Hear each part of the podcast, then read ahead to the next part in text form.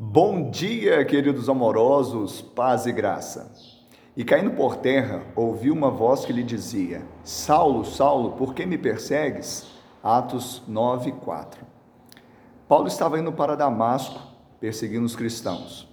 E no caminho para aquela cidade, uma luz brilha ao seu redor e cai por terra. Ele conhecia a lei, mas não conhecia a graça. Conhecia a religião, mas não conhecia Cristo. Quantas pessoas têm uma religião, mas não têm Jesus?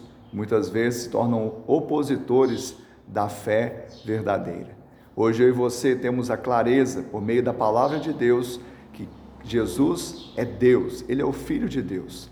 Que Ele possa fazer diferença na minha e na sua vida, que nós possamos fazer a coisa certa, da forma certa e sermos um aleluia no coração do Pai. Que Ele te abençoe, te dê um dia de bênção e vitória, em nome de Jesus.